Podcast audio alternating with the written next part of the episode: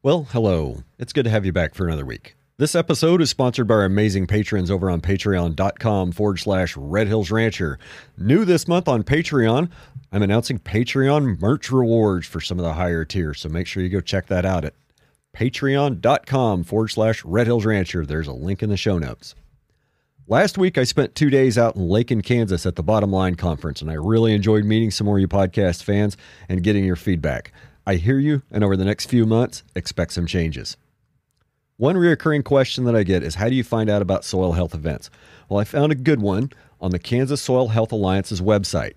Check kssoilhealth.org/events for more information, or check the link on my link tree, and I'll also put a link to that in the show notes. Just two more things before we get into it today. Make sure you're following me on all your favorite social media platforms. I post different kinds of content on different platforms. I've also been working on a website, and I'm going to incorporate a lot of your suggestions. Just be patient. I'm only one guy, and I'd rather hang out with my cows than build a website. You can find that at redhillsrancher.com.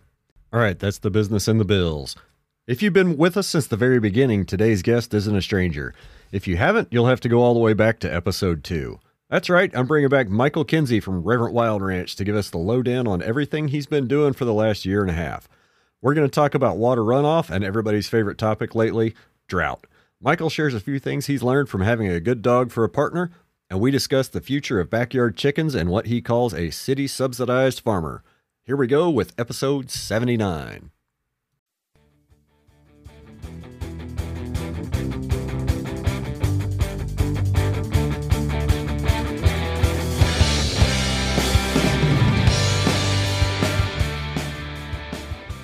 This meeting is being recorded.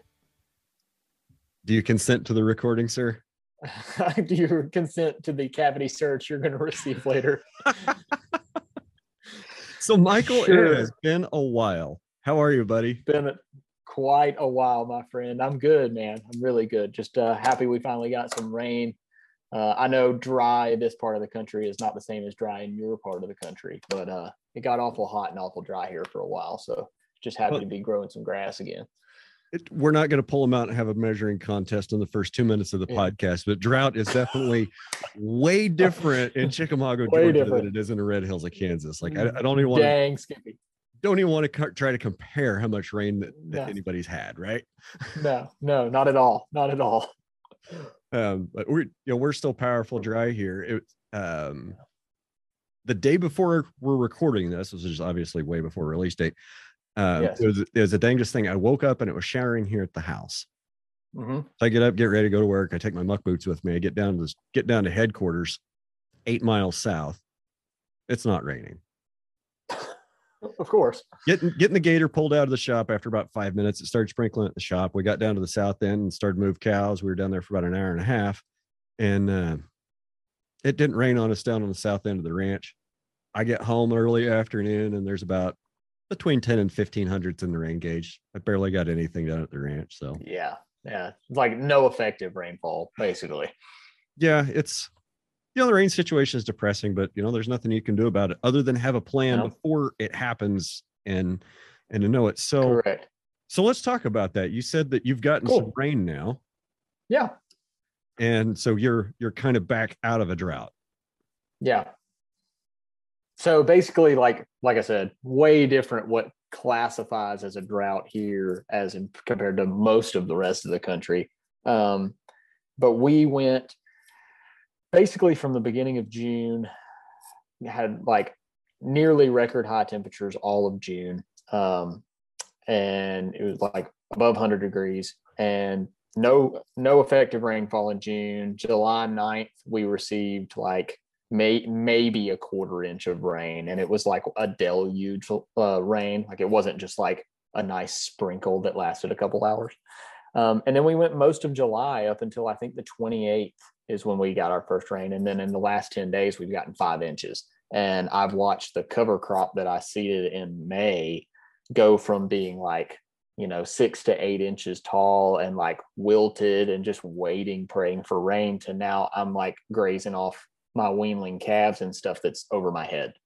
Right. It's amazing. Like the root system that cover crop had to put down in search for water to survive then allowed it to soak in that rain and just take off. So yeah, it's literally a night and day difference in 10 days. It's crazy.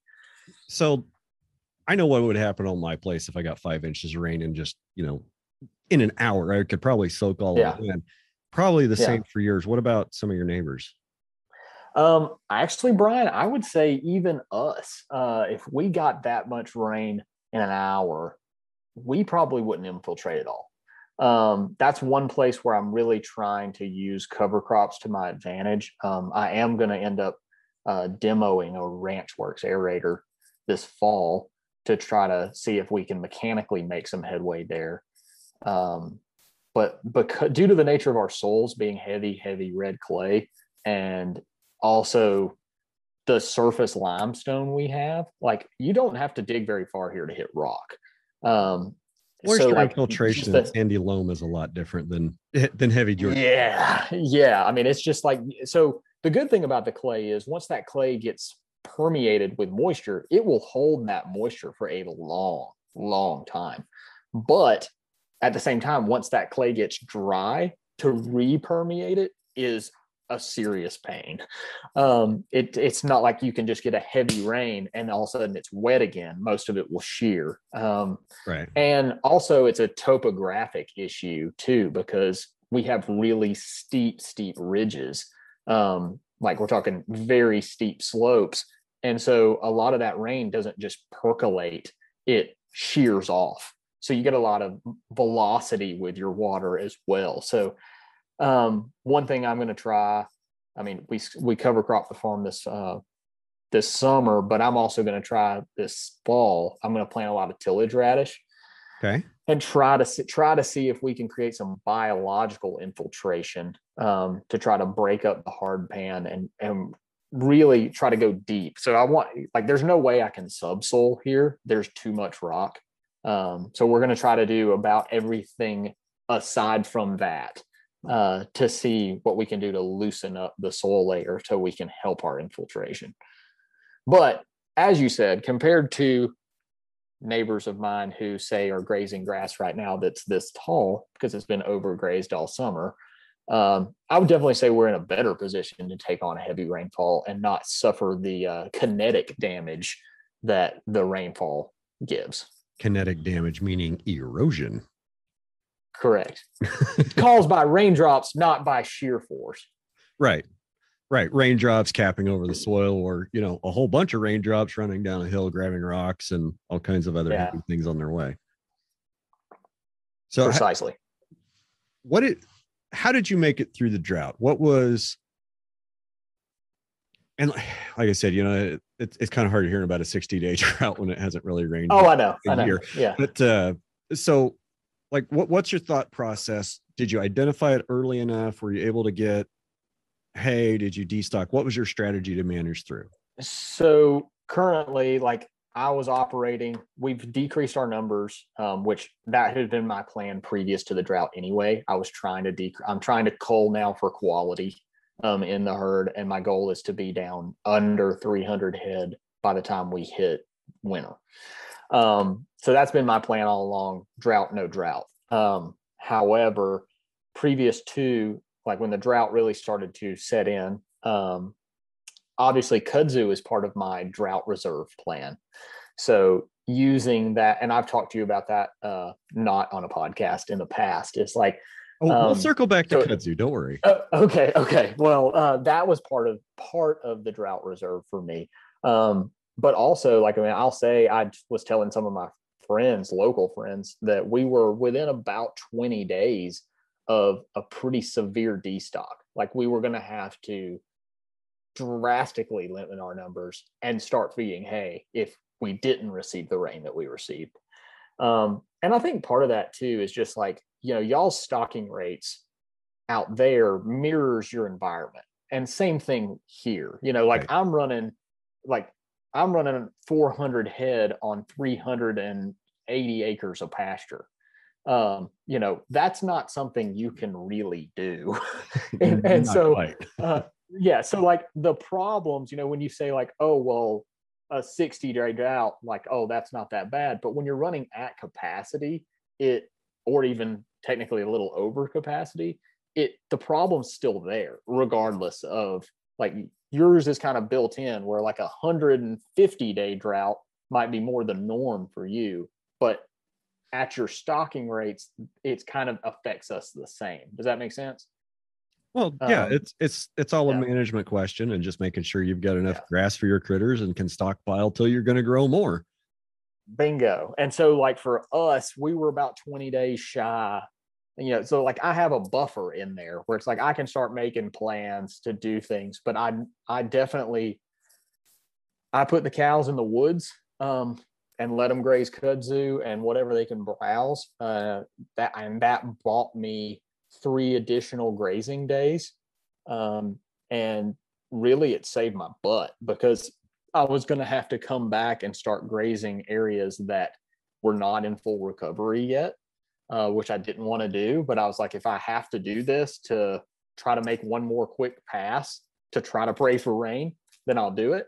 Right. And it bought me the time I needed. So I've been in that situation before where I've been right down to the wire where I've been either getting ready to go graze something that wasn't quite ready, or I need a little bit of rain.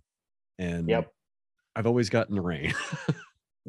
Thank God. And I'll take it every time. But it was definitely one of the more challenging things I've dealt with in my time here.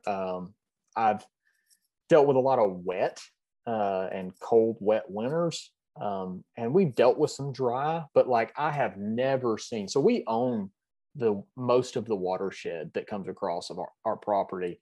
Nice. That's really nice. Yeah. So that like we know like.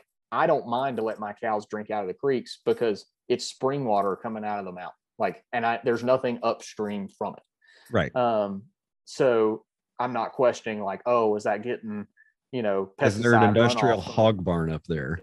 Yeah, exactly. So I don't mind to do that, but like the primary artery waterway that goes through the farm is just like, dry in early June, and I've seen it go dry before in August when we were dry, but I've never seen it go dry that early in the summer. And so that obviously I was kind of terrified as to what that was going to mean, because typically this time of year is hard when it really gets hot and dry, and We've kind of seen that this year. Like for the next 10 days forecast is in the high 80s.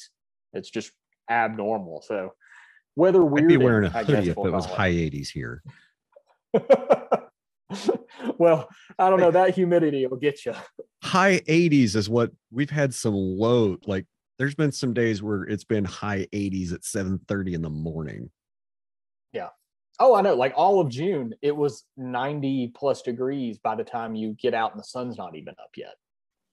So believe me, I know all about it. It's just terrible. The sun's just been angry all year. Yeah, it's been angry. It's like somebody told me we're in a La Nina weather pattern, or, I'm no meteorologist or anything, but it's like, kind of like a 2.5 year long La Nina pattern that she just doesn't want to leave. She doesn't want to give up here. So, but it's funny because last summer we had the wettest summer on record here.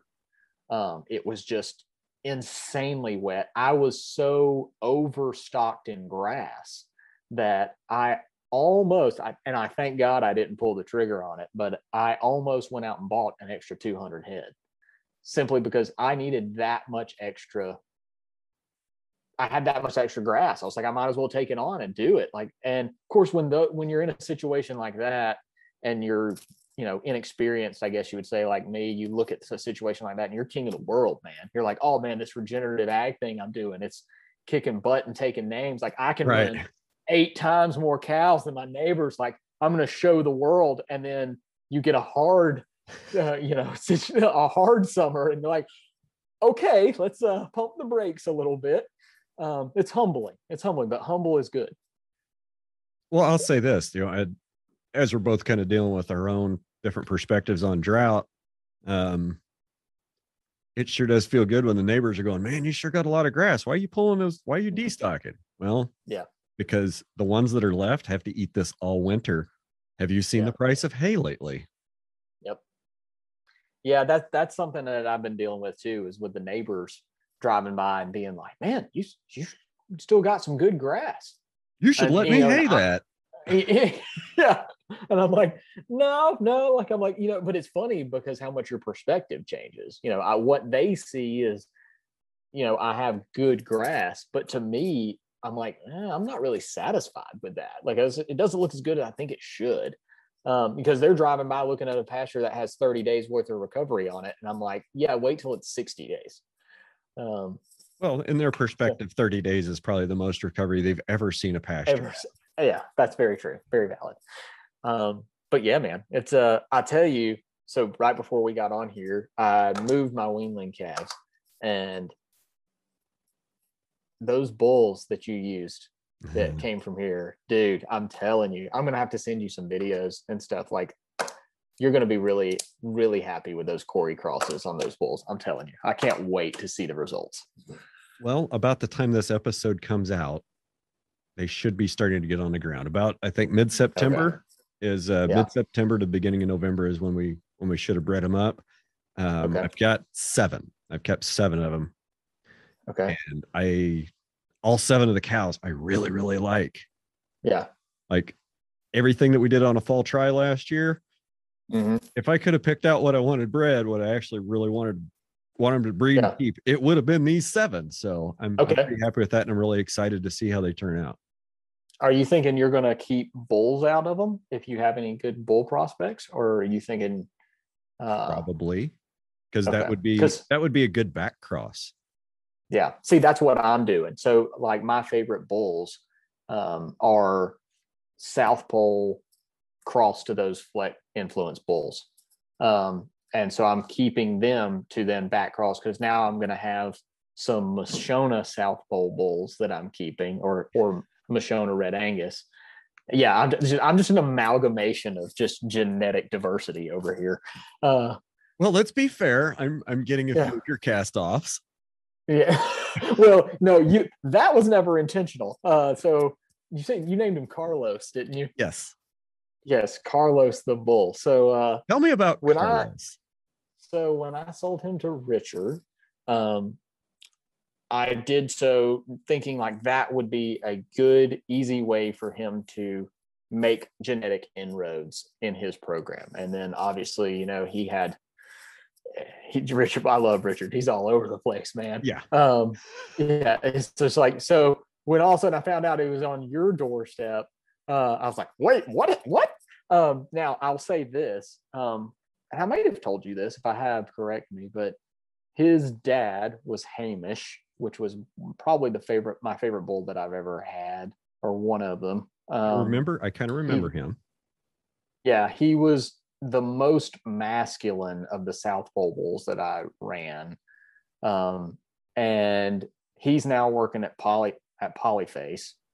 And so, that's Joel Salatin, for those that don't know that name. I don't know. Yeah. So that's his sire. His dam is a now dead Mashona, that full blood Mashona that came out of the Central Florida herd, which, if those who don't know, that's the herd that is basically the original genetics from what was brought over from Africa. How long ago was that? I want to say it was in the 90s. I think it was like mid-90s. I can't remember exactly when. Okay. Because I think, if memory serves me correctly, they originally came to Texas, and then that Texas herd got sold to Florida. And I think they were brought to Texas in like the early mid-90s, and then I think somewhere around 98, something like that, and I might be butchering the numbers, they went down to Central Florida. But anyway, his mother was what Jaime Elizondo calls a 2 and 3. So she bred at 2 years, or she calved at 2 years old. She calved at 3 years old under ultra high density grazing situation, unassisted. So like from a hyper maternal standpoint, that bull is fabulous, but I don't feel that bull is going to give you any terminal value whatsoever. And that's why I go back to the Fleck influence, not maybe not to the full extent, but like even a cross is going to bring back some of that carcass value without siphoning away too much of your efficiency. Or at least that's what I'm going for. So, yeah, I mean, there's definitely a great point you're making with the Mashona South Pole on the, you know, coming from the bull side, not doing a whole lot from our terminal. And I see that. Yeah. I see that. And I know I'm still going to need to work on my carcass a little bit. And, you know, there's a Hereford bull breeder, about 30 miles west here that I've been really keeping a close eye on their program for the last 4 years. And, one of my clients who listens to the show, hi, Tim, he brought a couple of Hereford bulls up to put with his, you know, kind of run of the mill terminal cows. And, you know, those two Hereford bulls, they don't look like they've lost a pound. They are checked in. They're working. They're always with cows. And everybody listens, rolling their eyes going, yeah, that's what bulls do, dumbass. Well, you know, I've seen a lot of black and red bulls lose interest in cows on day three and go hide in the far corner of the pasture. Or just go stand amongst themselves in a corner, you know, go stand amongst themselves and not be checked in with cows and not always be following some cows around. Like, I don't care how good your EPDs are. If the son bitch won't stay with the cows, he's not doing his job. Correct. Well, I'll say this, and I learned this from Jaime Elizondo. He told me that it's not always the bull you see chasing the cows that's the most effective, because a old mature bull knows when to be effective. So I noticed this, we're in transition right now from switching from all fall calving to I'm transitioning to spring calf, but I'm going to do that over the course of 2 to 3 years. So I don't just have like a glut in production. So I'm slowly like pulling bulls and pushing bulls into from the fall regiment to the spring regiment.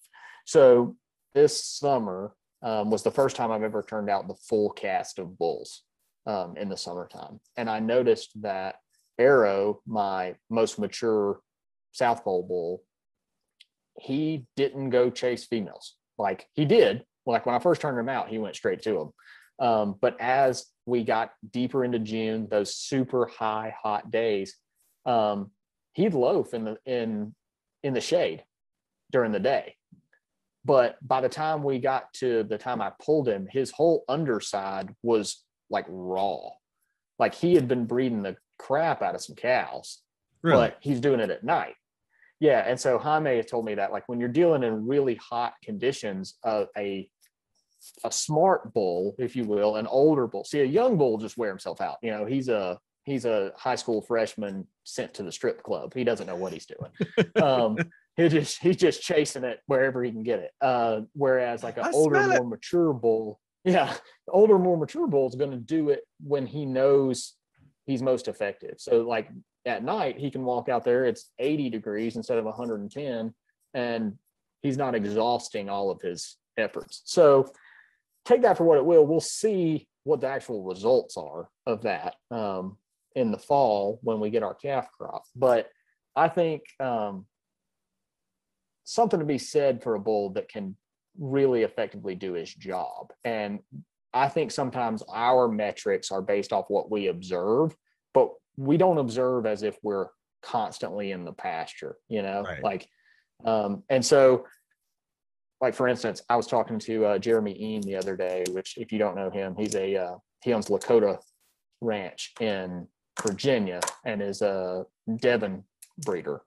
And I called him up because I saw a post he made on Facebook where he has a bull named Red Dude who for 3 years in a row has bred 90 cows in 45 days. Wow. And yeah, so I had to call him. I was like, that's the kind of performance, you know, regardless of breed. I don't care about breed. That's the kind of performance out of a bull everyone should be striving for, in my opinion. That's what I want, because I mean, especially when you start talking about the average cow calf producer, and I know Kit Farrow kind of talks about this a little bit. You know, he claims his bull can service 50 females. And he says that fairly regularly, but, you know, to the average producer, you know, that's not value adding, that's not, that's just your standard producer, you know, if you could go from having a stall of bulls that's 10 deep to a stall of bulls that's 3 deep, that's a huge savings in cost. And honestly, your quality is going to go up. So I always look at that as like serviceability of a bull. Now, granted, you're always going to, I would never tell somebody like, oh, just run one bull, because I've done it. And that's a huge mistake. Yeah. Something bad can happen. Anything bad can happen.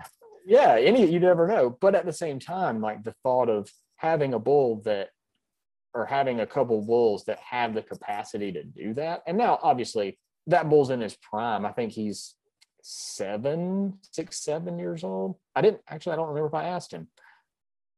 So don't quote me on that. Anyway, but a bull's not going to be able to do that like his whole life. But still, like if you got 3 years of a bull breeding 90 females, like that bull paid for himself, in my opinion. Yeah, for sure. Yeah, then you can talk about, you know, $10,000 or $15,000 for a bull if he's breeding that many cows. Yeah. I mean, like, that's like, oh, that actually pays itself back. It's much in the sense that, like, I just got a border collie. I'm not sure if you're aware of that or not. Oh, I spent a little bit of time stalking your TikTok, so I had some material to ask you today. Yeah, I was going to ask you about your little dog. Okay, well, let's talk about I guess I segued right. Okay, let's talk about Rue dog. Rue is a dog that, like, okay, so I used to search for border collies. I've had people ask me ever since I got on TikTok, why don't you use horses? Why don't you use dogs? That's, and I don't use horses for a myriad of reasons, namely because they are very expensive. So are good dogs. But so are good dogs. The difference is I can get 2 or 3 good dogs for what it costs me to get one good cutting horse. And a dog won't buck you off and break your arm. That's very true. Also, or run you into a gate and break your leg. Well, and also with dogs, you know, 2 good dogs can do the work of about 3 or 4 good men when it comes to gathering cattle. Or more. I've seen some really good dogs that can work in big country. Oh, yeah. And see, like, so for me, Rue came from Wyoming. She's from big country. I got her because she was listed on Ranch World ads. And I was looking for a short coat border collie that was timid, that had like, wasn't a real hard bite. And so the rancher that had her was selling her because she had no bite. He's like, she's got great eye, but she, you know, she can move sheep all day long, but she has no bite. And me being a rookie with herding dogs, I come from the gun dog world. Like, I didn't want to run out there with cattle that have never been treated with dogs, have a dog that, you know, like a hanging tree that's going to go out there and just grab ear, heel, nose, whatever he can get his maw on. Hanging tree dogs are not for the novice stock dog handler. No. And, you know, I didn't want a dog that was going to make my cows really flighty of a dog or aggressive towards the dog. And B, I wanted a dog that had an easy handle, you know, that I didn't have to worry about that dog running off the rails and getting his own ideas of chasing those cows. So it was really me just dipping my toe into the water in a kind of a safe way. And man, did it not open my eyes to just how much a good dog can do. So I'm currently in the process of looking for another dog that has a little more hitch in its giddy up, but it's definitely like a little more aggression or more speed. Yeah, or... like, well, not really any more speed. Rue's pretty quick, but I'm looking for a dog that's probably got more bite, like, because Rue has none, and when I say none, I mean none. Like, so I'm looking for a dog that run up and fake at it, and yeah, like she'll run under feet that are getting kicked over her head, and she'll. But if a cow turns around and walks towards her, she's backing up. You know, so yeah, and the rancher I got her, yeah, and so the rancher I got her from sent me videos before I even got her of her working with her dad, and she's a great backup dog. Like, she'll be right there behind, you know, she's quartering behind them, but you need a dog that can walk up, and when a cow faces them, will nip a nose, put a cow in its place. So that was one of those things. I was just real scared of an overly aggressive dog, because I got young kids. You know, I don't want a dog that's going to heel bite my kids trying to herd them. But at the same cross time, blue healers, like, you know, off your list. Oh, I did early on. I'll let you run that road. Although they are the most adorable puppies in the entire world. They are little demons. So I noticed, though, that border collies are different. And that's kind of why I sought them out, because my former neighbor, who's since packed up their sheep operation and moved to Michigan, she raised and trained border collies. And so I've seen them work before, and I was always kind of enamored by them. And they have a pretty genteel spirit, but they can turn it on when they need to. And so with my limited experience, I was like, that seems like the safe bet. And so that's kind of what I'm looking for. I've passed over a couple Kelpies, but like I said, I'm kind of a novice to that part of this world. So just kind of feeling my way through it, but definitely has opened my eyes, changed my perspective a lot. Because I used to tell people, like, I don't need a dog. You know, like I go out here and reel this pollard wire up and holler, come on cows, and my cows come. Like, I don't need a dog. And it's until you actually have the dog that you realize, holy crap, this comes in handy. You don't realize how much extra walking you got to do. And then you start thinking about what you can get the dog to do, and then what that can allow you to do with cows, and how many different things that you can start doing. Yeah. So, like, you know, that's something I've looked at is I told my wife this the other day is I really want 3 border collies. I was like, that's what I've made it up in my mind. And I'm not going to get there overnight. That's going to be a long-term thing. But I was like, I think I could almost sit in the house and the ranch could run itself if I had 3 border collies. Like, they're so freaking smart. They don't close gates, Michael.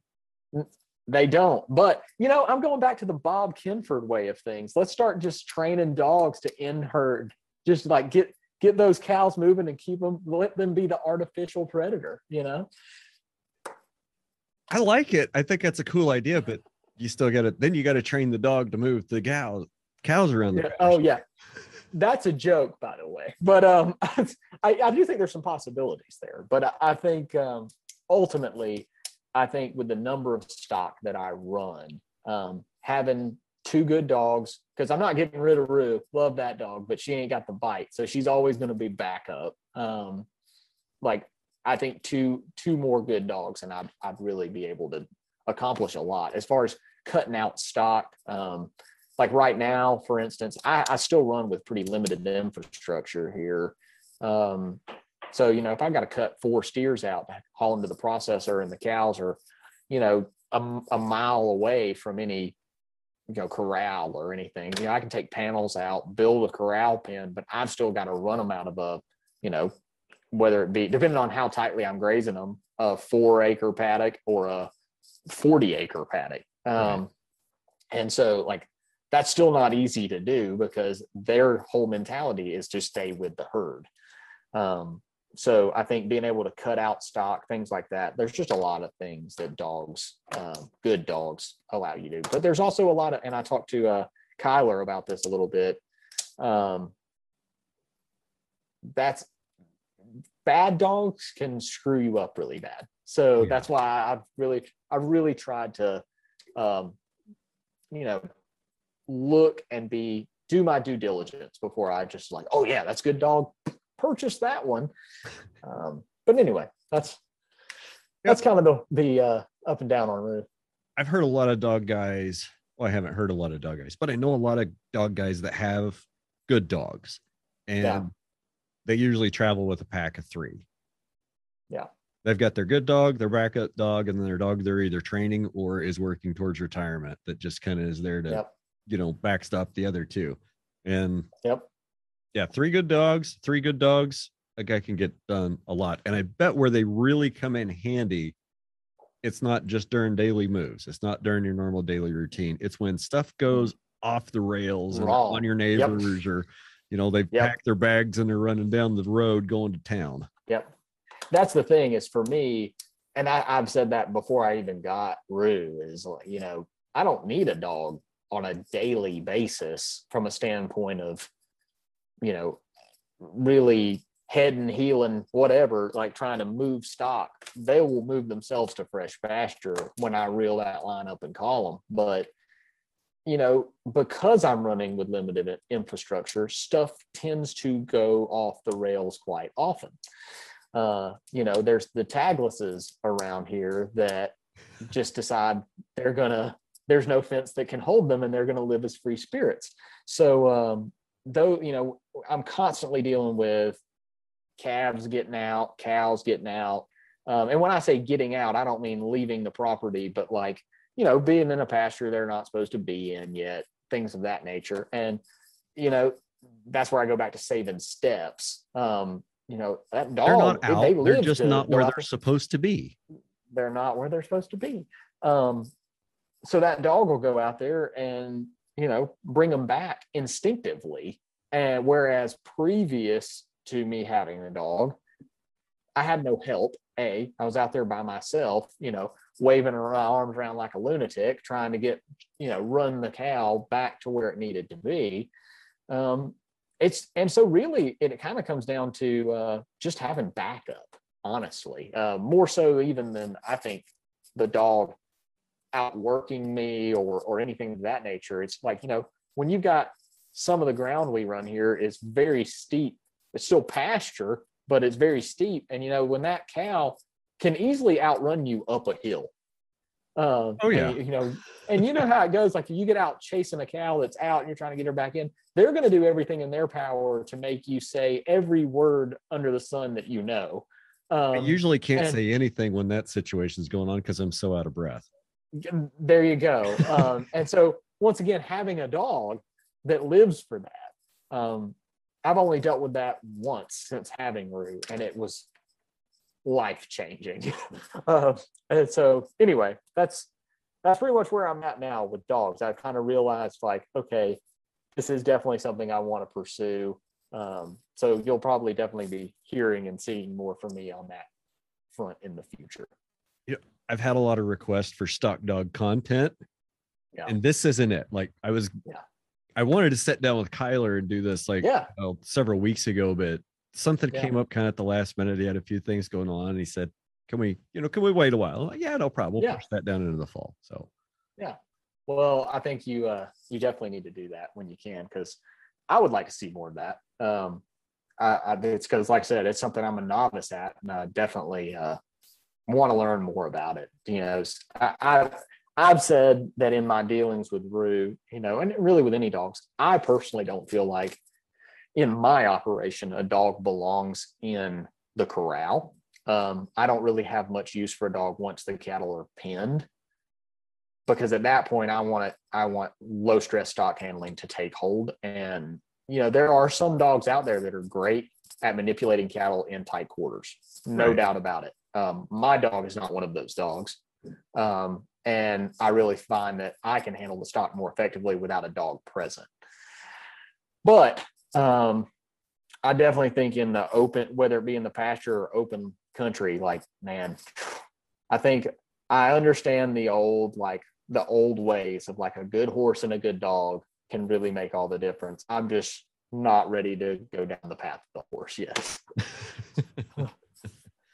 Well, you're also not really on that large of a place, honestly. Yeah. And dog definitely makes sense for you. I mean, for sure. For sure. Like, it's definitely a very cost effective and stress reducing part of your operation. Yeah, for real. And just to cap the whole thing off is, you know, we were kind of talking about bulls and bulls paying you back in terms of their effectiveness. Is dogs, in comparison to, you know, cowboys that you got to hire for the day, you know, if something goes off the rails, I've got friends I can call, I guess, but, you know, most of the time they're not available or they're busy or whatever. It's going to be an hour before they can get there, blah, blah, blah, blah. Or two. You know, that dog's really a cheap insurance policy. I can see that. I mean, I don't know what day help rates are in Chickamauga, Georgia. Well, you got to find it. Yeah. rare to find it. That's the problem. It's not nearly as commonplace.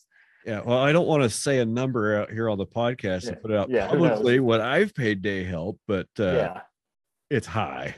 Yeah. It's high. But then again, you know, you got to consider that guy's commitment. Even if it's only going to take them an hour to hour and a half once they show up, mm-hmm. you know, they've got to go catch their horse, hook up to the trailer, get their crap together, get loaded, drive wherever you're at, do the job, and then reverse the whole process.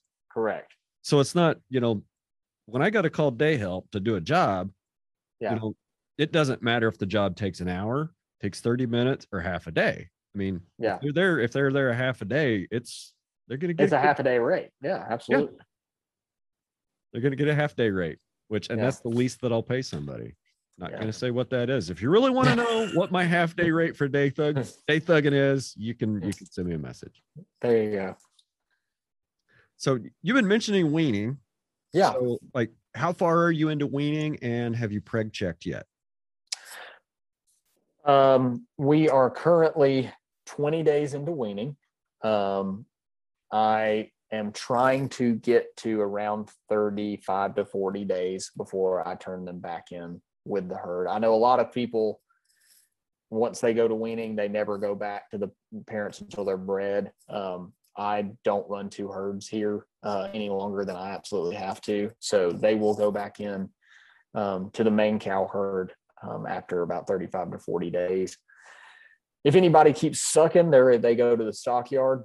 That's just kind of the way I do it, and for better, for worse. Weaning, we late wean, so I didn't start weaning until the calves were 9 months. I kind of like to do that, because I don't like to give the moms too much of a break. I want to give them a break, you know, to recondition themselves before calving, but I don't want to give them, you know, a quarter off. I give them like 2 months. Okay, here you go, get in better condition, calf. Because I want, they are the creep feeder, you know, I want them to be putting pounds on that calf right up until the tipping point, basically. And as far as preg checking goes, my plan is right now, if you've stalked my TikTok, you saw, like, I just tore down my death shed, my terrible cattle handling facility. And we can talk more about that in just a second, but I won't preg check until we install the new system, and that's probably going to be in September. I did have facilities upgrades written down on my question sheet. Yeah. Okay. Well, we can go right into that if you want. Yeah. Good segue. What are you building? Yeah, there you go. So I got together with Aeroquip, started talking with them, and I have, like, this is what I call my interim facility. I'm trying to work with what I have for the most part, but some of what I had was just absolutely not effective at all, and it was really a liability in terms of safety and animal handling. So I was working with a system that was left over from a dairy that was then bequeathed to a beef operation that was here before me and has been in existence for much longer than that, probably 60 plus years. And anyone will tell you that working cattle on slick concrete is a really stupid idea. And that's not great. I've been doing that for 4 years. So after many close calls and one injury that I sustained, I decided it was time to change that. So, I leveled what I call it the death shed, just because it was just a low shed over concrete. And that was effectively what was being used as a crowd tub to a half rotten wooden alley to an old rust bucket Palco chute. Well, hey, I'll say something about those old rotten corrals. Yeah. Gotta be a gentle handler or they're going to tear them up. Yeah. And we got by in this country for a long time on wooden corrals that you can't just slam cattle in. Yep. You learn to be vastly more effective. However, in my talks with Aeroquip and some of their people, is, you know, they told me they were like, you know, a lot of my problems were light driven because I was bringing cattle out of an open corral into a dark shed and then trying to get them to go into a light alley. It doesn't work. It just causes all kinds of discombobulation in the cow's mind. Also, like, our alley was just, like I said, half rotten wood, obviously not adjustable. So I was constantly having calves turn around in the alley or get stuck turning around in the alley. I know how that feels. There was just a lot wrong with it. And, you know, when you're young and stupid, you know, you can have fun with it for a while. And there's multiple times that, you know, cows would bolt out down the alley, hit the head gate as fast as they possibly could, slip it, get caught by the back hips, and I'd run out, grab them by the head, bulldog them, and, you know, shoot them with a vaccine or whatever I was needing to do. That only works until it does. Yeah, that's fun. Even more fun is when you hip catch one of my Corrientes or Longhorns in the head gate, and they're up there flailing around with 2 feet spear on either side of their head. Funny enough is I do have a few cattle. Most of them are gone now, but I did have a few cattle with horns on them, and it was always those that got hip caught. For whatever reason, I guess because, you know, if you've got somebody running the head catch that's not like really trained, and also it's even if you are really good, if that animal's moving at speed, it's just hard, especially when you got to judge the width of those horns coming through. But yeah, I know all about that life. It sucks. So anyway, long story short of it is, I'm getting a hydraulic chute, an alley, and a Bud Flow cow tub, which I think will radically change my cattle handling. I tore out, like, I haven't even posted this on TikTok yet. Like, the concrete pad that was there, I had one of my buddies with an excavator come in, bust it all up. We used it as fill, extended the pad, put down fill dirt, capped it in crusher run, and I'm going to build a pole barn over the whole system. Nice. So, like, when it's done, it will radically change our flow. But more than anything, Brian, the thing I'm exceptionally excited about is currently I have no method by which to weigh my cattle, which drives me insane. That's less than ideal. Yes. And I'm finally going to get load bars under my chute. Nice. And I am thrilled to freaking death about it. And of course, there's a lot of other things that compound on that. Like, when working your stock becomes easier to do, you're more likely to do it, and not pass it by. And so, like, I'm now looking at, like, the potentials of maybe start doing some EID, you know, and start. If you're putting load bars on your scales, you're already ear tagging, right? Mm-hmm. Okay, so your ear tag, your bottom barrel Z tags are probably $1.20 now for whatever they are. Yeah, the 840 EID tags. If you want some next year, you better order them now. Yeah, that's the thing. That's the thing. Anything now. But the cost is real reasonable. You're talking like an extra $3 a unit. Yeah. For the ear tag and Z tags, if they stay in the ear 18 months, a lot of times you're lucky. You know, much less 2-3 years. And the 840 all flex tags are designed to be kind of a permanent thing. But if you got load bars under your scales, you're already going to have an electronic weight. Why screw that up by trying to transcribe it to a piece of paper? Bingo. And that's where I've started to, like, shift my mindset, which actually it's not a shift of mindset. I'm always trying to be more and more efficient. It's just a matter of taking it bit by bit. And now instead of taking it a little bit at a time, I'm trying to make big strides, to really take my time back, because that's something that I really was only working the cattle probably on a good year. I'd work them twice. On a bad year, I'd work them once, just due to limited help and it being a royal pain.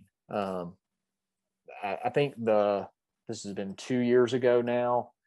We worked the whole herd, calves, tagged, vaccinated. I mean, we did everything, cut calves, literally full herd work, preg checked, and we worked a 16.5-hour day, which, you know, with the systems we were using, we were beat to death by the time that day was over with. Yeah.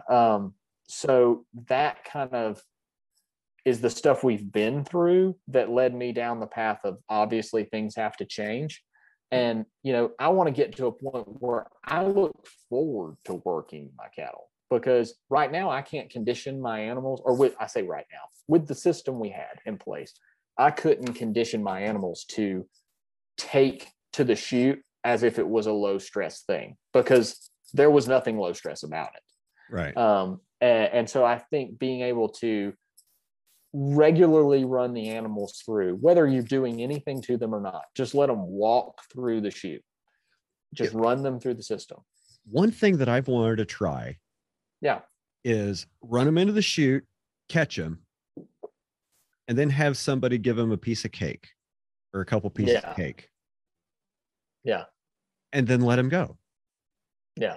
And I think a positive reward reinforcement training scheme like that could really pay off. And dude, trust me, I totally get what you're saying. I'm sitting here thinking about like, man, that'd be nice. Yeah. You know, and thinking like, man, it'd be cool to have the pens right in the middle of the operation. So but mine aren't. Like they're almost in a corner. Like they're definitely on an edge, almost in a corner. Mm-hmm. So I've sounds familiar. It's a balancing act. Like, I'd like to bring them down, you know, they're in this time frame to do this, or well, maybe we'll just do it out in the pasture instead, you know, go out, sort the bulls off in the pasture instead of bringing them in, stripping bulls off. Yeah. Okay. Yeah. That'll be a little more pain in the ass, but it's lower stress on the cows. Mm-hmm. If I had a set of pins in the middle of the freaking operation where the cows were, you know, it'd be a lot simpler. But if wishes were horses, I'd be on a flat piece of ground that I could strip graze all of, and I'd everything. Yeah. We got to deal with what we got. Oh yeah. Listen. So I made a deal with one of my neighbors, gosh, last week. He's got about 15 acres, he has 5 cows. He runs a food truck. Okay. And great guy. Love him to death. And really interested in building local supply chains. And so got to talking with him. He actually came by the ranch this morning. But I need somebody to develop my bull calves for me, because I don't, you know, it's kind of funny. It's like, well, I have plenty of land to most people around here. Like, oh, you got all that land. Why don't you just put them somewhere? And I'm like, well, because it screws up everything else. I know exactly the feeling. Yeah. And so I got to talking with him about developing my bull calves for me. And, you know, I was like, why don't we do this? You know, why don't I send you my top 10 bull calf prospects, and the low 3 will just ban them, or you can slaughter them as bulls and run them through your food truck. And he was like, sounds like a plan, dude. And so. Is that what he normally does? He runs his own through the food truck? Yes. So he has a couple mama cows, and then occasionally he'll buy a steer from somebody. And so that's one of those things where trying to capitalize on things, but I'm like, we have to start. And I know I'm kind of somewhat running off on a tangent here, but oh, that's fine. Chase that rabbit, son. But we have to start building localized supply chains that can value add. And that's something where I'm like thrilled to death about the prospect of that. Like, I'm just basically going down a list of things I'm excited about right now. I'm really excited about that in the future, because first of all, it's a win-win. He has one mama Red Angus cow right now. She has thrown twins 2 years in a row and raised both of them both years. He's going to bring her to me, because he's like, I don't need her. I'll just raise your bull calves and get the, you know, the steers that I need. And so it's really a I scratch your back, you scratch mine situation. But also he's like, you know, but if you ever end up with like a cow that's, you know, on her last leg, can't really do anything, he's like, I can sell your ground beef to the food truck. Like, we'll just get a process, and it's like, you have standing processing dates, like just take her and, you know, and I'll take it. So building those resilient, like value adding supply chains is really something I've been harping on lately, but sorry, my brain is running in like 1,000 directions right now. Cause I'm now like in my mind regurgitating up all these things me and you have talked about on the phone, like in previous conversations. And it's like, oh yeah, we should talk about that. Oh yeah. So on that note, totally unrelated. Well, not entirely, but I want to tell you what my soapbox of late has been. Jump on it, buddy. Let's hear it. And my soapbox of late, and I'm not telling you that I have the most poignant, well thought out mindset on this, but first of all, listeners of the podcast are they're used to that from me by now. Oh yeah, for sure. Our brains work brilliantly alike. It's a scary thing. I think right now my soapbox has been the destruction of American agriculture from a standpoint of development. And what I mean by that is, like most people, when you hear that, what comes to mind is, you know, suburban sprawl. And that is what I mean, but in a different context. I think partially what is destroying agriculture today is I call them the city subsidized farmer. And what I mean by that, or the wannabe homesteader, one or the other. They can, and so that, what that looks like in my area and what is pricing me out of being able to buy additional agrarian land is people that want to flee the city, buy 5 to 10 acres, build a Chip and Joanna Gaines farmhouse, put a barn on it that houses a brand new, you know, call it Kubota or John Deere subcompact tractor that mows that grass. And they maybe, if you're lucky, they have a dog and a couple chickens. And so what that looks like in my area is you have, you know, a 100-acre farm, 200-acre farm, 150-acre farm, 300-acre farm. And they have all been sublotted into 5 and 10 acre tracts that now have these houses sitting right in the middle of them. And some of them put up fences and some of them don't, but none of them do anything that is agriculturally productive. And I know this is happening kind of everywhere, unless you're hyper rural. But that's something that really has... I don't see it in my neighborhood, but I can see it from here. Yeah. I think that's just one of those things that has replicated itself. And I don't know if it's a popular culture thing. And what's funny is I had a conversation with my brother-in-law, brought some of his cousins down here from Northern Illinois, Wisconsin area. They're from Milwaukee, Chicago. City dwelling folk, and came out here, and I was kind of on that soapbox talking to them because one of the guys was telling me, he was like, you know, hey, you know, I really would love to just get me about 10 acres and do this. And I told him, I was like, well, see, it's people like you that are putting me out of business. And kind of, he's like, you could tell his eyes got real big. And he was like, you know, I've never thought about like me wanting this is taking away from people that are actually producing food. And I'm like, yeah, I was like, land produces things. And when it's gobbled up into non-productive blocks, it never goes back to production. Right. Like it will never be in production again, you know, unless there's some catastrophic cataclysm that levels the playing field and, you know, a couple hundred years from now, sure. But in our society, we never move backwards in that regard. Or it's very rare, and it's a very long timetable. It wouldn't be in the foreseeable future of the of where we're at now in the world.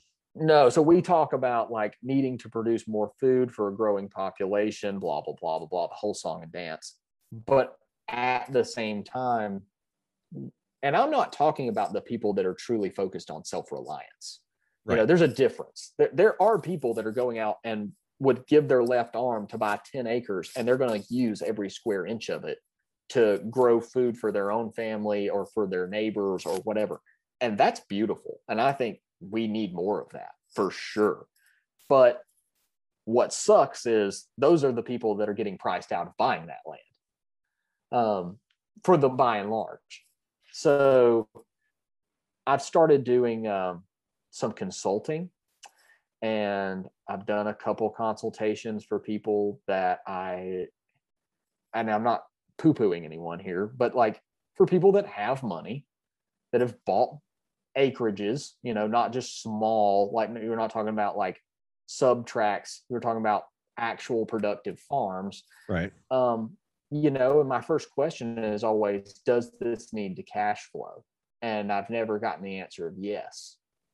And that bothers me. And so I was telling one of my cattle friends the other day, I said, I've decided I'm not taking on any more clients that say no.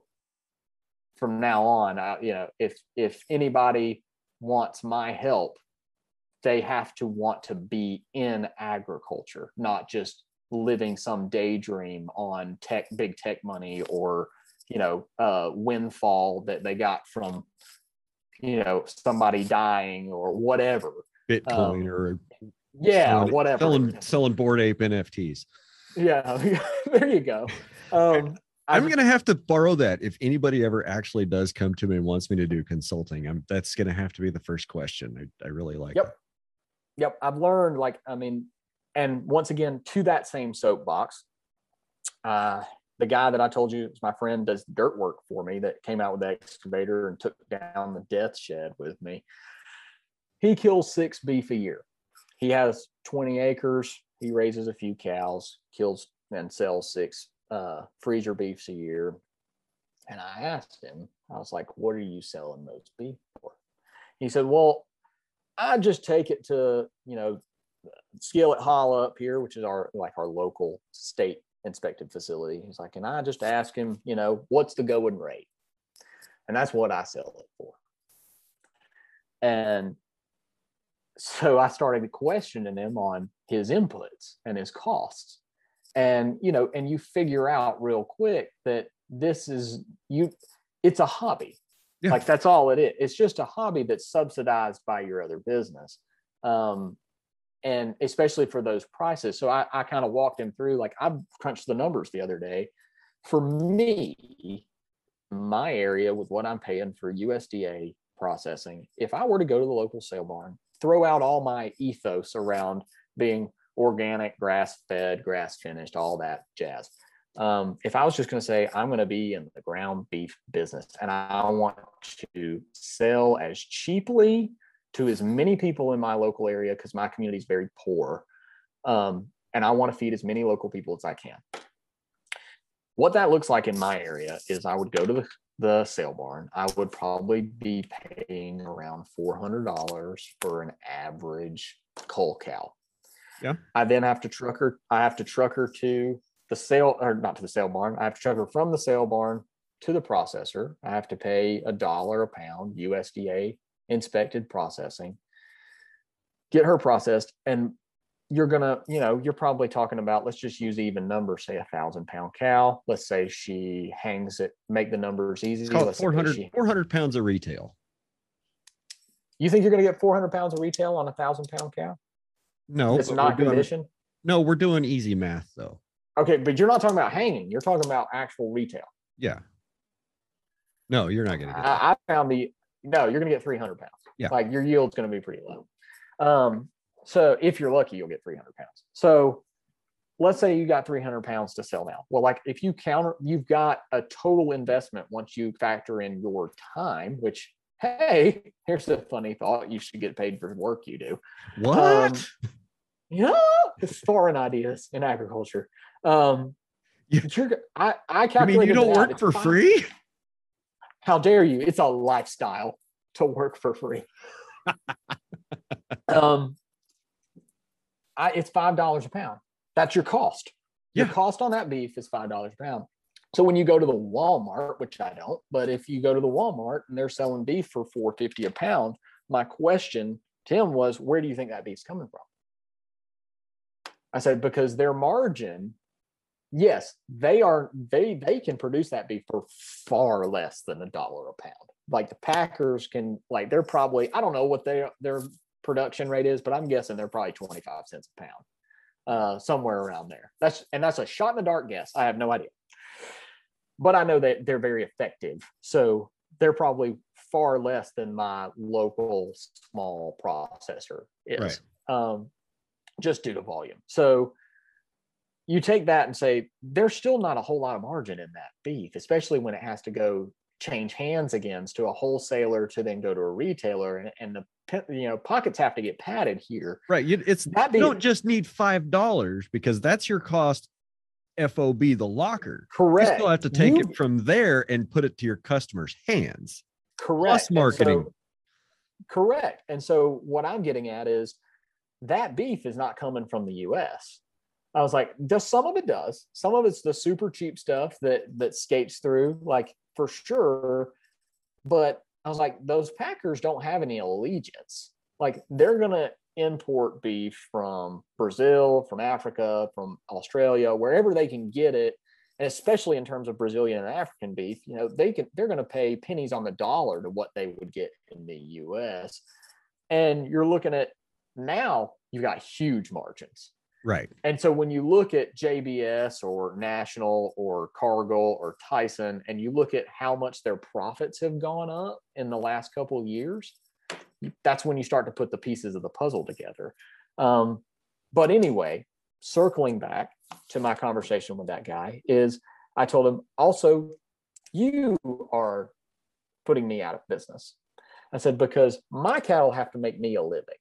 And if I want to sell locally here, I have to be able to cover all of my cost for the business. Right.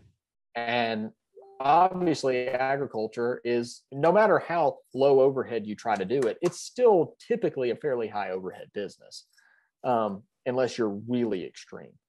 And so I was like, you're driving me out of business because you're selling for literally half.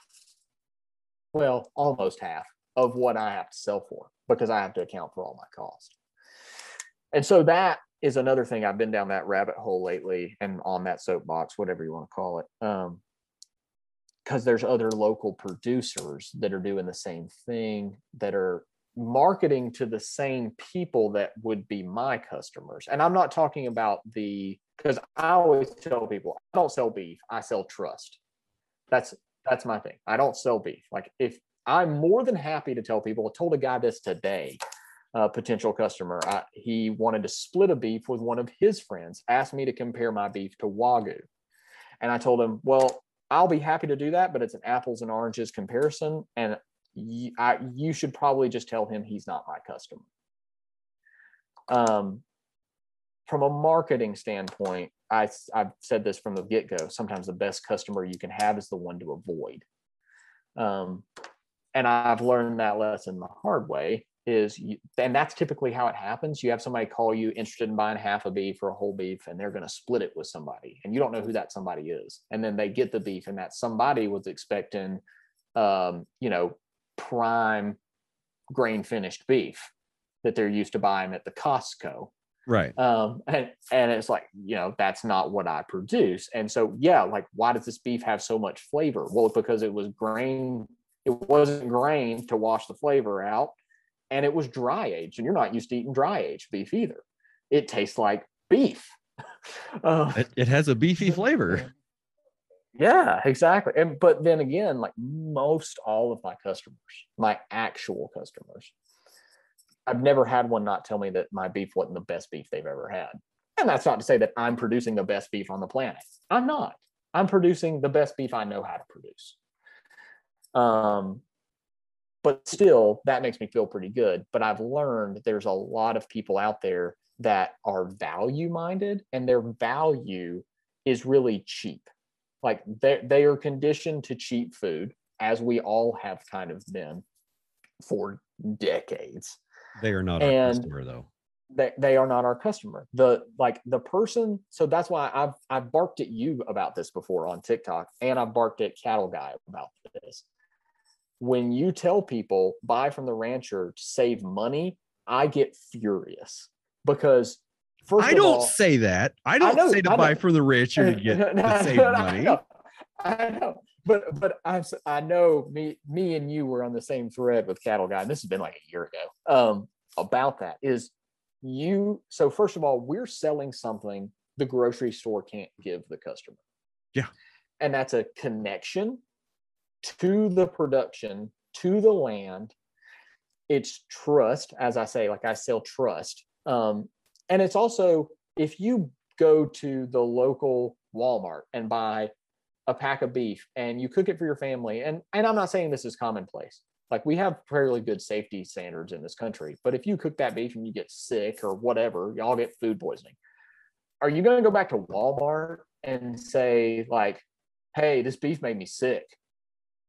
No, probably not. And if you did, they might give you here's 10% off your next purchase. Yeah.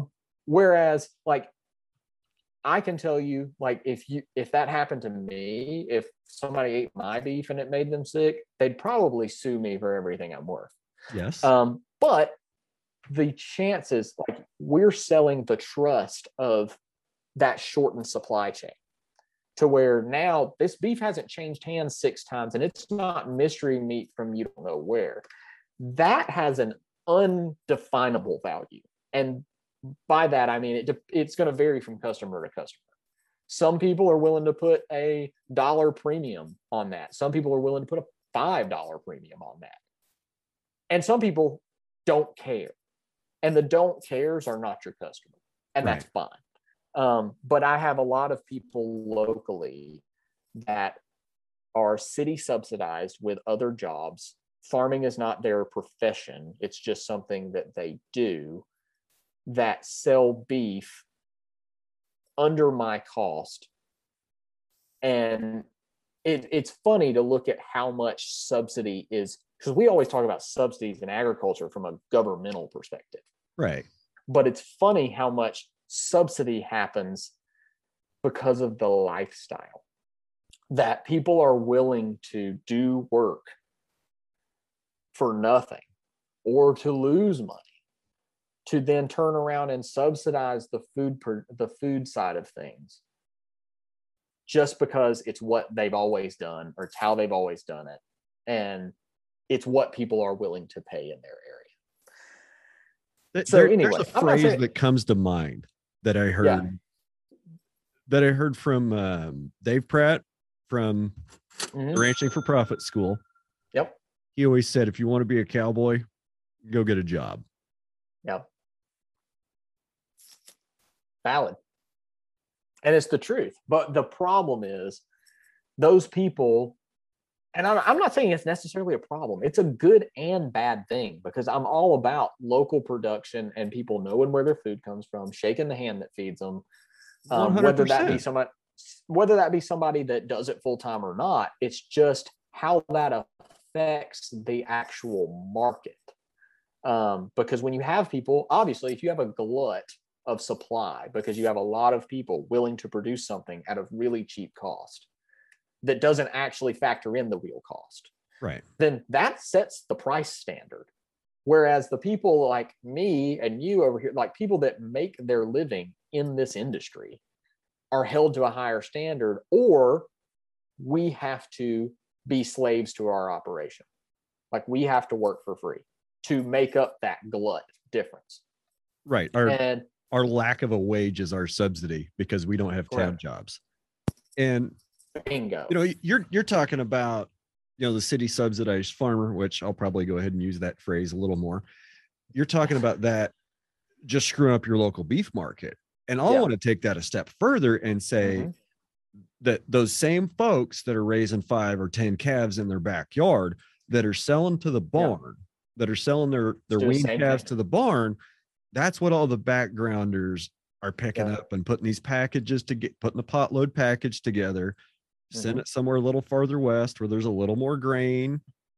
And, you know, that's what ends up in feedlots is quote, high risk is not to pick on Georgia, but you know, is a couple potloads of cows, a couple potloads of steers from 15 different little farms in Georgia that all went through the same barn that some buyer put together in a potload. Yep. It happens. Like, that's the thing. People people that flirt with the industry that aren't really in it don't understand is the cow-calf side of things, that how much of the cow-calf industry actually lives on the East Coast and is radically decentralized. It's mom and pop, not full-time, not a business, and it creates an environment that creates cheap prices. And that's just it. Like, when I see prices of sale barns, like from Oklahoma west, especially like the Dakotas, places where Nebraska, places where people are in the business, where there's actually a market. A market sometime.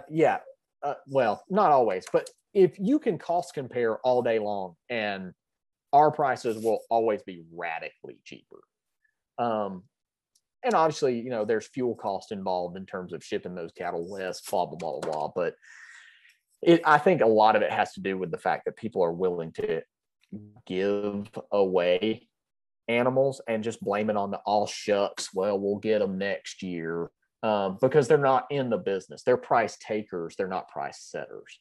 They're city subsidized farmers. They're hobbyists. They have no idea what their input cost is. They have a town job. You know, they don't care. Pick your flavor, because it's because, well, I got the grass and I'd have to mow it if I didn't have them cows. You know, it costs me less to feed them cows all winter than it would cost me to mow the pasture. Like, correct. Yeah. Well, thanks, asshole. You're just ruining the calf market for everybody else. Correct. And so, like, you know, it gets into me and you all always get to this. It's like, okay, what's the root? Well, the root of it, like, how do you fix the problem? It's easy to point out the problem, but how do you fix it? Yeah, that's the fun part. And you know, I don't know that there is an easy fix other than education to the end consumer. Because, like, for instance, that customer I talked to today wanted to talk, you know, tell me the difference between this and Wagyu. You know, if you're going to ask me that question, I'm fine to answer it, but you might not be able to comprehend my answer. Because and I'm not saying that to downplay anyone's intellect. It's just simply like, there's a lot of nuance to this business. You know, like, if I have to explain to you that, like, first of all, that you're the same person. If you're asking me what the difference in my beef and Wagyu is, you're the same person that sees certified Angus beef and you think that is better than the beef that's sitting beside it. That's not certified Angus, right? And it's like, and I'm not downplaying certified Angus. It's the greatest marketing that's ever been done on the history of the planet. Fabulous marketing campaign. Yes. But ultimately, you know, like, I always say, like, I have a 3-prong approach to my customer base, and one is people that are health minded, because, you know, like it or hate it, you probably have people that listen to this podcast that think, oh, that grass-fed stuff's crap, blah, blah, blah, you know, whatever. I've heard it all. Yeah. At the end of the day, there are people that are willing to buy it. There are people who are willing to buy it at a premium. Somebody has to produce it. And in my case, my goal is to produce it with the utmost integrity and no greenwashing. Because that's something that happens constantly. And I don't know really anyone in this industry, this portion of the industry, that isn't deeply entrenched in covering up things. Whether it's, they're grass-fed, grass-finished, they only, you know, if you go out there and actually meet them farmer to farmer, yeah, they get a bucket of grain a day, but, you know, it's not really enough to matter to anything. You know, it's less than 0.5% of their body weight, and that's okay by the guidelines that they can eat that much. Bingo. Okay. And I'm like, that, you know, that's fine. If that's your ethos and you're okay with that and you can sleep at night, just be honest about it. Yeah. I'm the person that just says, this is the way that I'm raising the beef that my family wants to eat. That, like, the standards we hold ourselves to is the beef I produce for other people. And if you don't see that from a health standpoint, then that means your valuation of my beef is going to be lower. So that's one. 2 is shaking the hand that feeds you. Is you have to be locally minded. You have to want to know where your food comes from and how it's produced.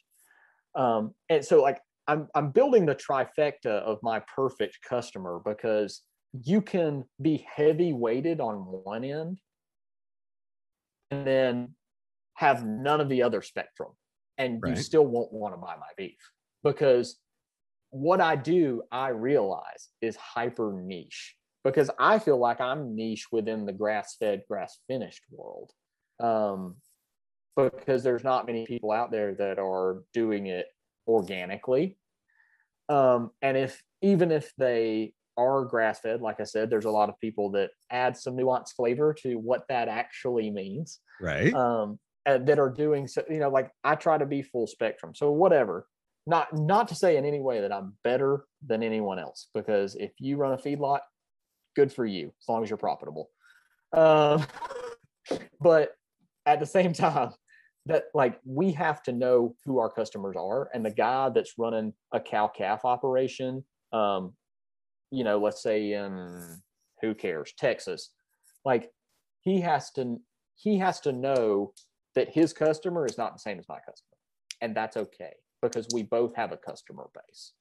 The guy that's selling grain finished beef in Southeast Tennessee that is in competition with me is not really even in competition with me. Right. Because, like, I have a cousin one county over who runs about the same herd size as me. When I first started this, he was already in the business. His granddad got him into it. And he, like, you know, he's, if you could draw a different mindset than mine, that's him. He's old school, grain finished, you know, like cow calf, organics for freaking hippies, blah, blah, blah, blah. So I tried to convince him from the start not to do what I'm doing, but that he needed to be selling beef.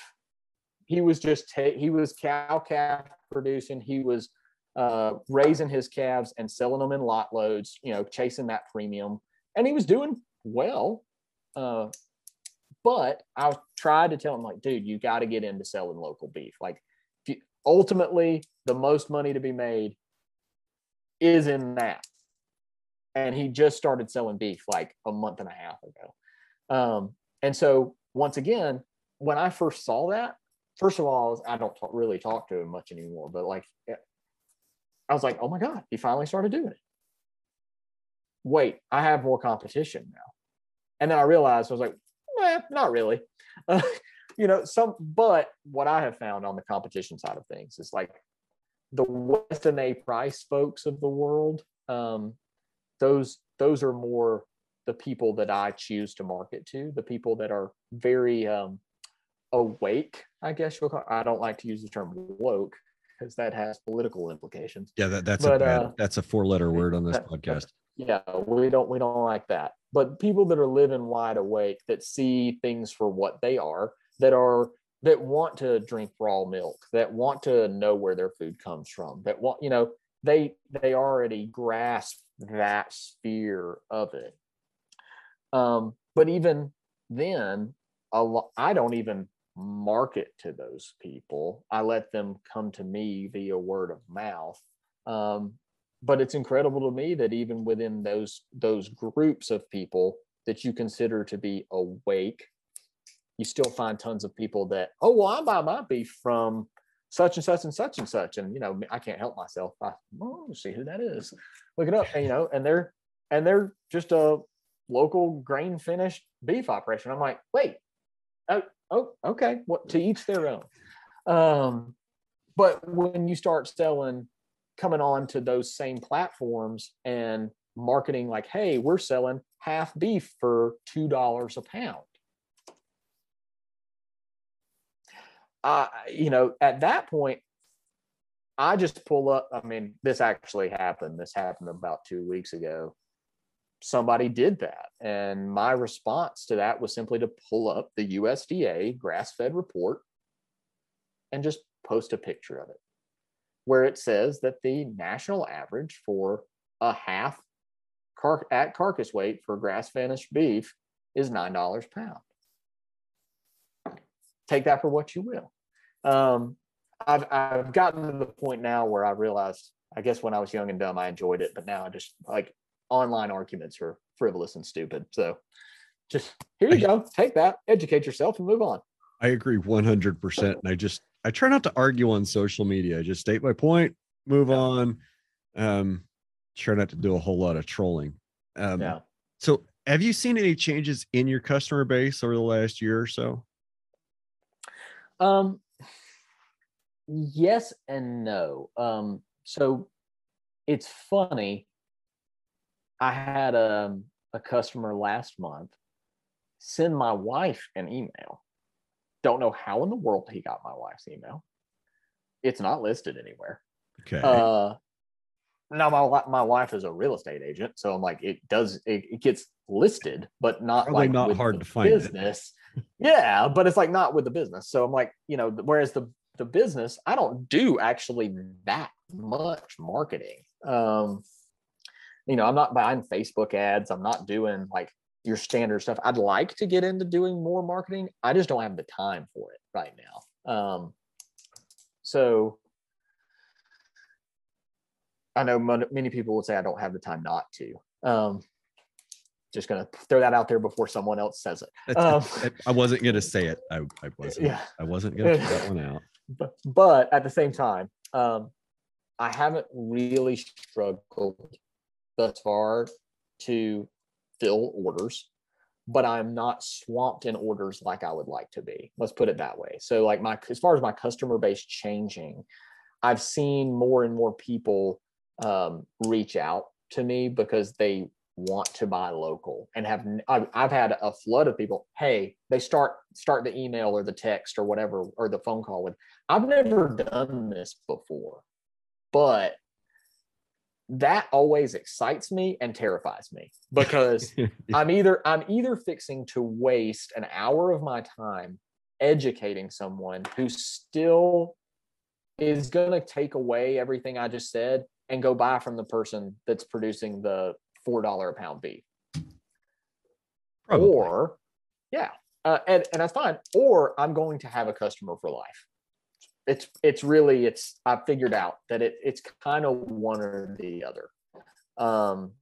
And those are the people obviously who wouldn't be interested in that, but those are the people I'm truly chasing, because I kind of look at it like this, is me and you've talked about this before. You can kind of see the writing on the wall. If you go up to 40,000 feet and look at US agriculture and the political climate and the geopolitical climate and everything that's going on, like we are a mere breath away from the entirety of our industry being turned on its head. With that, I can't disagree.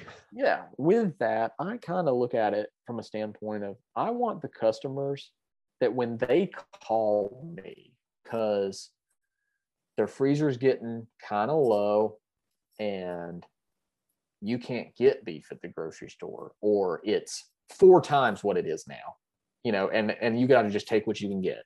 That day could be coming. And that day, I mean, not to be all gloom and doom, but I think that day is coming. Whether it come this year or whether it come next year or the next year, I'm not putting a date on it. I'm just saying it's closer than what most people want to look through their rose-colored glasses and see. I want to have the customer base that says that when they call me, I feel an emotional connection to that person to help them, because I view them almost like family. Yeah. So I guess you'd say like growing a customer base that of like-mindedness and awareness is kind of what I'm shooting for. And that may be like trying to pull a rabbit out of a hat. It might be a little bit of a magic trick to amass enough people to make that financially viable. I don't know if I'll ever fully get to that point. You're still going to have to sell halves and wholes to the occasional, fitness buff person that just wants to try it, or the whatever, the one-offs. But I think it's vastly more important to build a network. And that's why I started doing boxed beef sales again. And I'm still just flirting with it, but trying to do subscription boxes.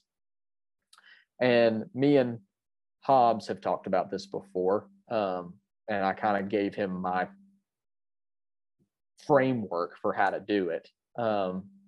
Is basically instead of trying to sell halves and wholes, which I prefer to do because it's just simpler, is to we're constantly getting in the beef side of things is people that either A, don't have the financial resources to put that much money on the table at one time because it's a huge financial commitment, or B, yeah, for sure, lacked the freezer space or the place to put said freezer. Because a lot of our clientele is down in like the metro Atlanta area. You know, whether or not you actually don't have space for a freezer is up to you. You might just be a pack rat. I don't know. But ultimately, that's why we're like, okay, what can we do to then streamline this process to basically sell shares of a cow without having to go through the process of like, you get to select this, this, and this. The problem I've found with that is there's not enough additional margin in doing that to make up for the extra effort involved. The only thing that's beneficial to it is from a scheduling standpoint. Let's just use a round number and say, like, I had 10 processing dates. You can have 10 processing dates and have to find 10 whole beef customers, which to anybody that's done this, that's not always simple to do. Right. Yeah. Even if you have 800,000 followers on social media, it doesn't matter. And I've told you this before, TikTok is not a place to sell beef. I still market it on there some, but I've only ever sold one half cow, I think. No, I take it back. I've sold 1.5 cows to TikTok followers because by and large, TikTok is shooting birdshot at 300 yards. Like, yeah, you might get lucky 1 in a million, you know, but ultimately, the viewership is not tailored to that. And now TikTok has changed their algorithm even more to where if you try to market a product, they drastically censor the viewership. So anyway, can't imagine why, because they probably want to get their ad revenues up. Who knew? Yeah. But as far as doing like the box beef sales, you know, I found that it's a lot of extra work, not a lot of extra margin, if any. But the good thing about it was for me is to say that same trying to find those 10 whole beef customers. Well, let's say the box represents a 1/8 portion of the cow. Well, now I need 80 people that can buy a 25-pound box of beef on a monthly basis. Yep. Or 160 customers that can do it on a bi-monthly basis. And staggering. That's a lot. It sounds like, oh my God, there's so many more customers, but it's a lot easier to convince somebody to buy that small amount than it is. And with the freezer space they currently own, then, hey, go out and buy a freezer and then go buy this beef, you know, and spend all this money. Especially when most of those people, the first thing out of their mouth is, well, can I try it first before I commit to it? And I'm like, he's out there walking around. Like, yeah, it's like, you know, I've already committed to killing this animal. So it's kind of hard to let you taste him while he might taste a little weird still on the hoof. But that's one of those things where when we got into that, like, and I'm just kind of weighing out to you the pros and the cons of it is you kind of figure out, A, you're never going to outperform an like butcher bar. Right. Like, that's your competition. And they own that market and their prices are going to be lower than yours because they have the volume. I personally never could figure out how to actually ship the beef without A, either spending like my left arm, or B, having to be drastically concerned about the beef, because when it's 105 degrees outside and that box is getting shipped, you know, UPS ground or whatever, in a unconditioned hot box that's 130 degrees on the inside. Hey, UPS trucks have never had air conditioning, and I'm sure that was a condition of taking that job, is they knew the fucking truck didn't have air conditioning. Oh, absolutely. I'm not getting in on that. Like, you know, if you want to be a UPS driver, those people are union and they get paid really well. Suck it up. You can come out and work cows with me if you really think everything is so bad. Yeah, if you think it's bad in the UPS truck, go get an engine room of a Navy destroyer in June in the Persian Gulf. 140 in the ventilation feels like a nice vacation. And you're in there for how long, Rod? When it got it, there was a point where it was too hot in the engine room. They had to cut our watches down to like all to 2 hours for heat stress. Like that's two hours out of 10 is all you could be down there. 2 hours. And that's when it got real bad. 2 hours. How long do you think a UPS driver gets in that truck for? In a one period piece of time? 2 minutes? Yeah, and I don't know. I mean, it's different where you're at than where I am, because, you know, it's miles and miles and miles. Sometimes I think the guy sometimes goes an hour in between deliveries, depending on where he's at. No, I'm not talking about in the cab. I'm talking about in the back. Yeah.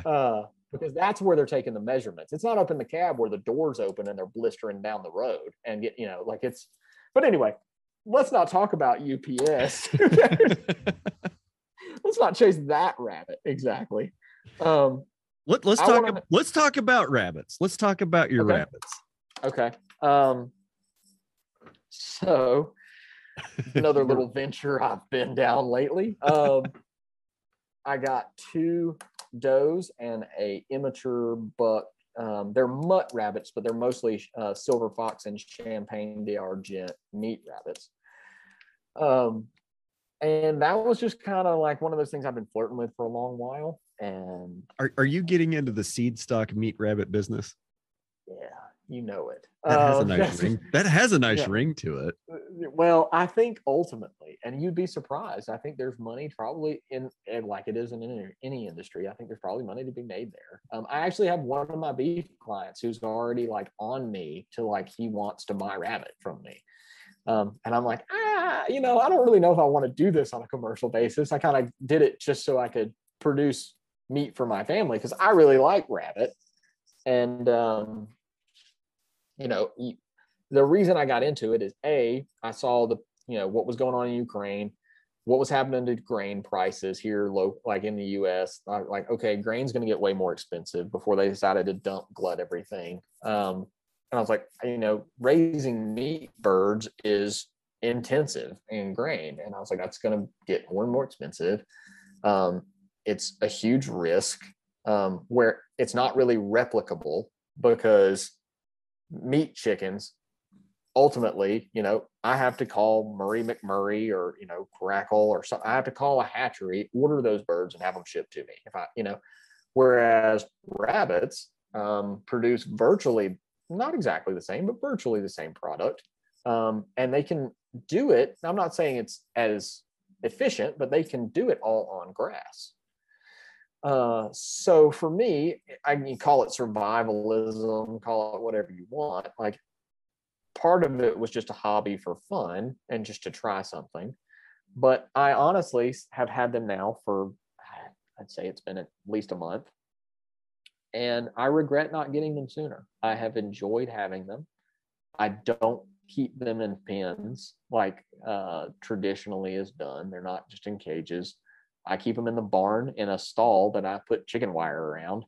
And they call that in the rabbit world, that's colony. That's a rabbit colony.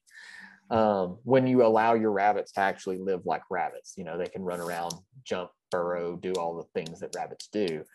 And they're fun animals. Like, you know, I can go in there and they don't necessarily want to be held, but if you go in there and just squat down and sit for a second, like they come up and they're sniffing you, like, kind of like cows will do. You know, if you go out and just sit in the cow pasture, your cows get curious, come sniff you. So it's been really a good thing. And it's really not expensive to get into. So, you know, I'm not going to tell you you need to get rabbits, Brian, but I think you should probably try to get some rabbits. It'd be a worthwhile endeavor. You might enjoy it. Who knows?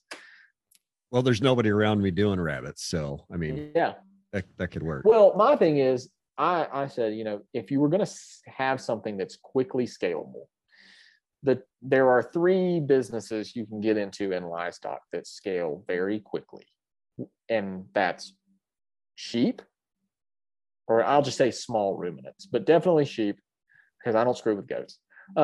Sheep, pigs, and rabbits, and one of which is literally known for breeding like rabbits. There's a reason they say that. There is a reason. And so now I have no experience with it. I've never dealt with it. I'm going to, but you're about to in about two months. Yeah, exactly. But I do feel like, okay, I'm going to build a couple rabbit tractors for my grow out pens, and I'm going to move them much in the same way people do chickens. And Joel Salatin's son, Daniel, has done this for many, many, many, many years with good success. And I don't know that there's necessarily a way in which I could sell that rabbit, but I'm not going to say there's not. Because like I said, there's a market and a way to make money with it, just about anything. And I know you, and by the time you have rabbits to sell, you'll have it figured out. I'll have some, or I'll be figuring it out. But I see you on TikTok selling rabbit hats and lucky rabbit's feet. Just whatever, just anything I can do to value add those bad boys. I think ultimately the rabbit though is, I forgot to mention this, is processing. So comparing rabbits to chickens, processing chickens is a pain. I've done it plenty of times. Like it's, it takes infrastructure to do chicken processing on almost any scale. Like a rabbit is probably faster per pound. Probably a lot faster per pound. A rabbit is quick, man. And all you need is a knife. And not even a big one. No, I mean, you can have a rabbit skinned out, gutted, in the chill tank in probably like somebody that's skilled with it. I mean, I've seen people do it on video in like less than 30 seconds. Like, I was going to say for like 5 minutes, if you're like really dumb and slow, like me. Yeah. Yeah. Like, I mean, like me, just introductory, rudimentary, getting out there and doing it. But it's real fast and it's real easy in terms of the levels of nuance. Whereas chickens, you got to dunk those things, scald them. If you don't scald them enough, the feathers don't come off. You scald them too much and you start there's just a lot of nuance to that where, and I'm not saying it's bad. I've done it and I like it, but I think ultimately rabbits are just, they feel it. We used to eat way more rabbit in this country than we do now. And I think part of that is just the commercialization of cheap chicken. Yeah, that's probably true. Well, and rabbits are cute. Oh, there is that. I mean, but some would argue chickens are cute when they're in a chicken truck hauling down the road, and then it becomes like a in the arms of the angels, where it's like a a PETA commercial or something. But I think. A Cornish cross bird is heinously ugly, but they're brutally efficient at what they were bred to do. But the problem is they don't self-replicate very well. Like we don't have chickens.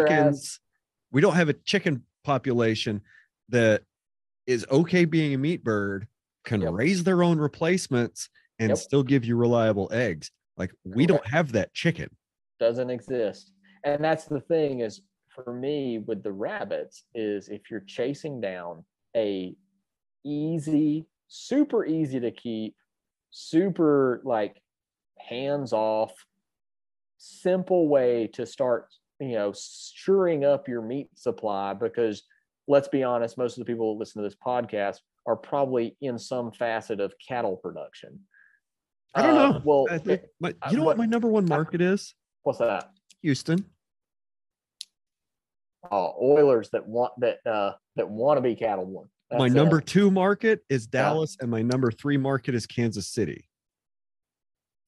Okay. So backyard meat rabbits might be a thing.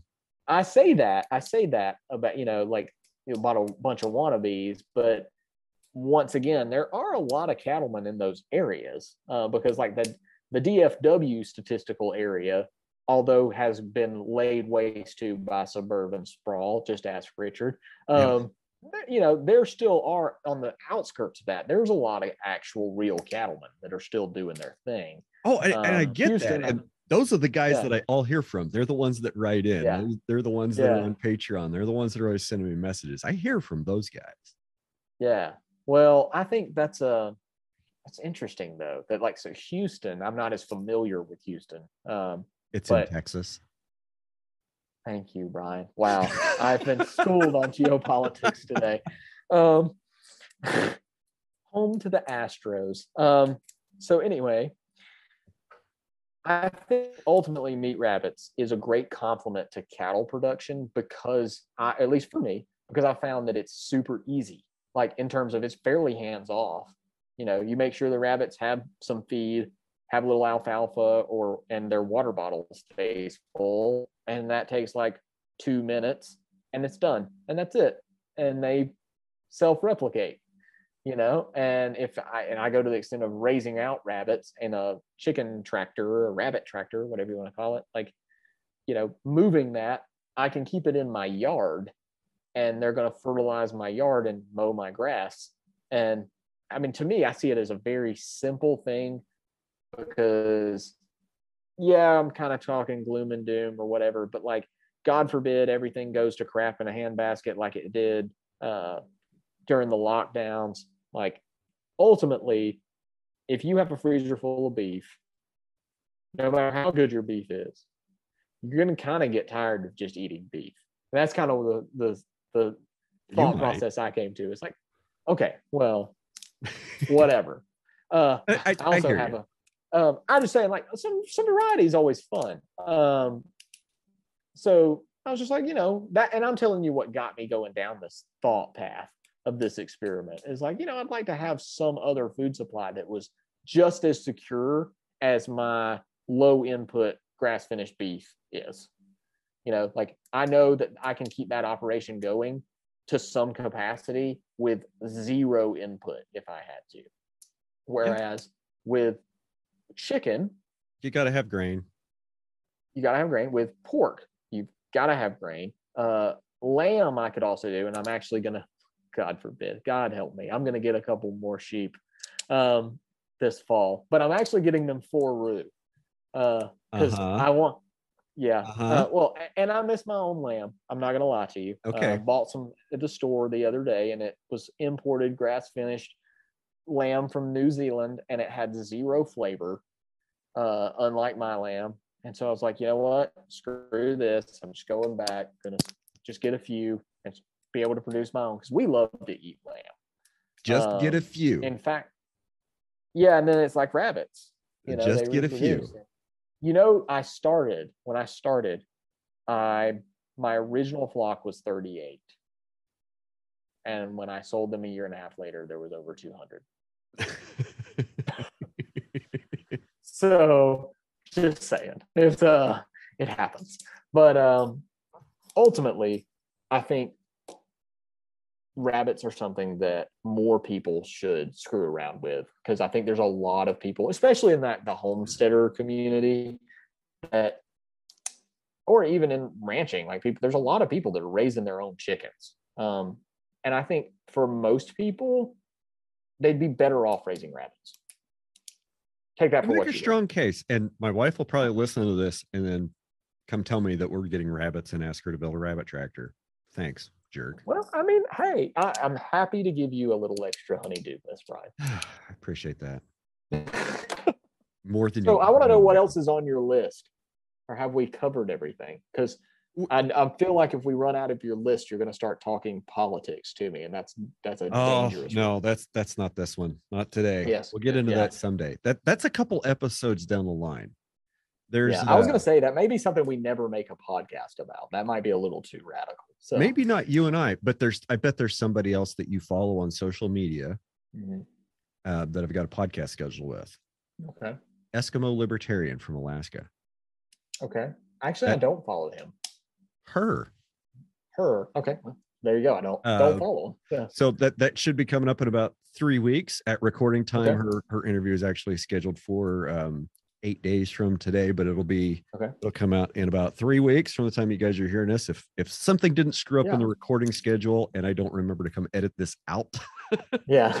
But we're going to talk about we're going to get into libertarianism. Like I'm going to go ahead and I'm going to commit to that. I'm going to commit to getting a little political on the podcast. Well, and I think I think she's going to be a great one to do it with, because she's Native Alaskan. We can talk about resilience, community food systems from the perspective of a native Alaskan. And we can talk about libertarianism a little bit and what that means. And that's awesome. And what that means for everybody. I just have a couple other things on my list. Cool. Social links in the show notes. Anywhere else you want me to send traffic? I really don't have that much social stuff, you know, just TikTok, Instagram, Facebook, and my website, reverentwildranch.com, or we're just at Reverent Wild Ranch on all socials. Yeah. Good branding. I like it. So keep it simple. Yep. I guess really the only thing I have, and I'll let you go, is what did you do to the guide stones? I literally told my wife before I came to get on the computer, I was like, he's going to bring up the guide stones. I can feel it. I know it. I was like, you know, the IRS just hired 87,000 new agents, and the FBI just raided Donald Trump's estate. So, like, with all that being said, the federal government is for sure listening to this podcast at this point because their AI has picked up on this. Yeah. I didn't do anything to the Georgia Guidestones, but I applaud the man that did. Fair enough. I mean, I really say this. I think it was probably a drunken 4th of July, you know, living on a prayer, living on a dare, who knows? But, you know, at the end of the day, what I'm interested to see is, do they go back up or not? Ooh, that is a good question. That's a good question. My thought is no. But I'm not writing anything out. Who knows at this point? Well, I guess we'll just have to wait and see. And I think with that, we'll let y'all go ahead and get on with your week, including all the FBI, ATF, NSA, and CIA listening to this now. So you guys enjoy your week too. Yeah, y'all have fun, boys.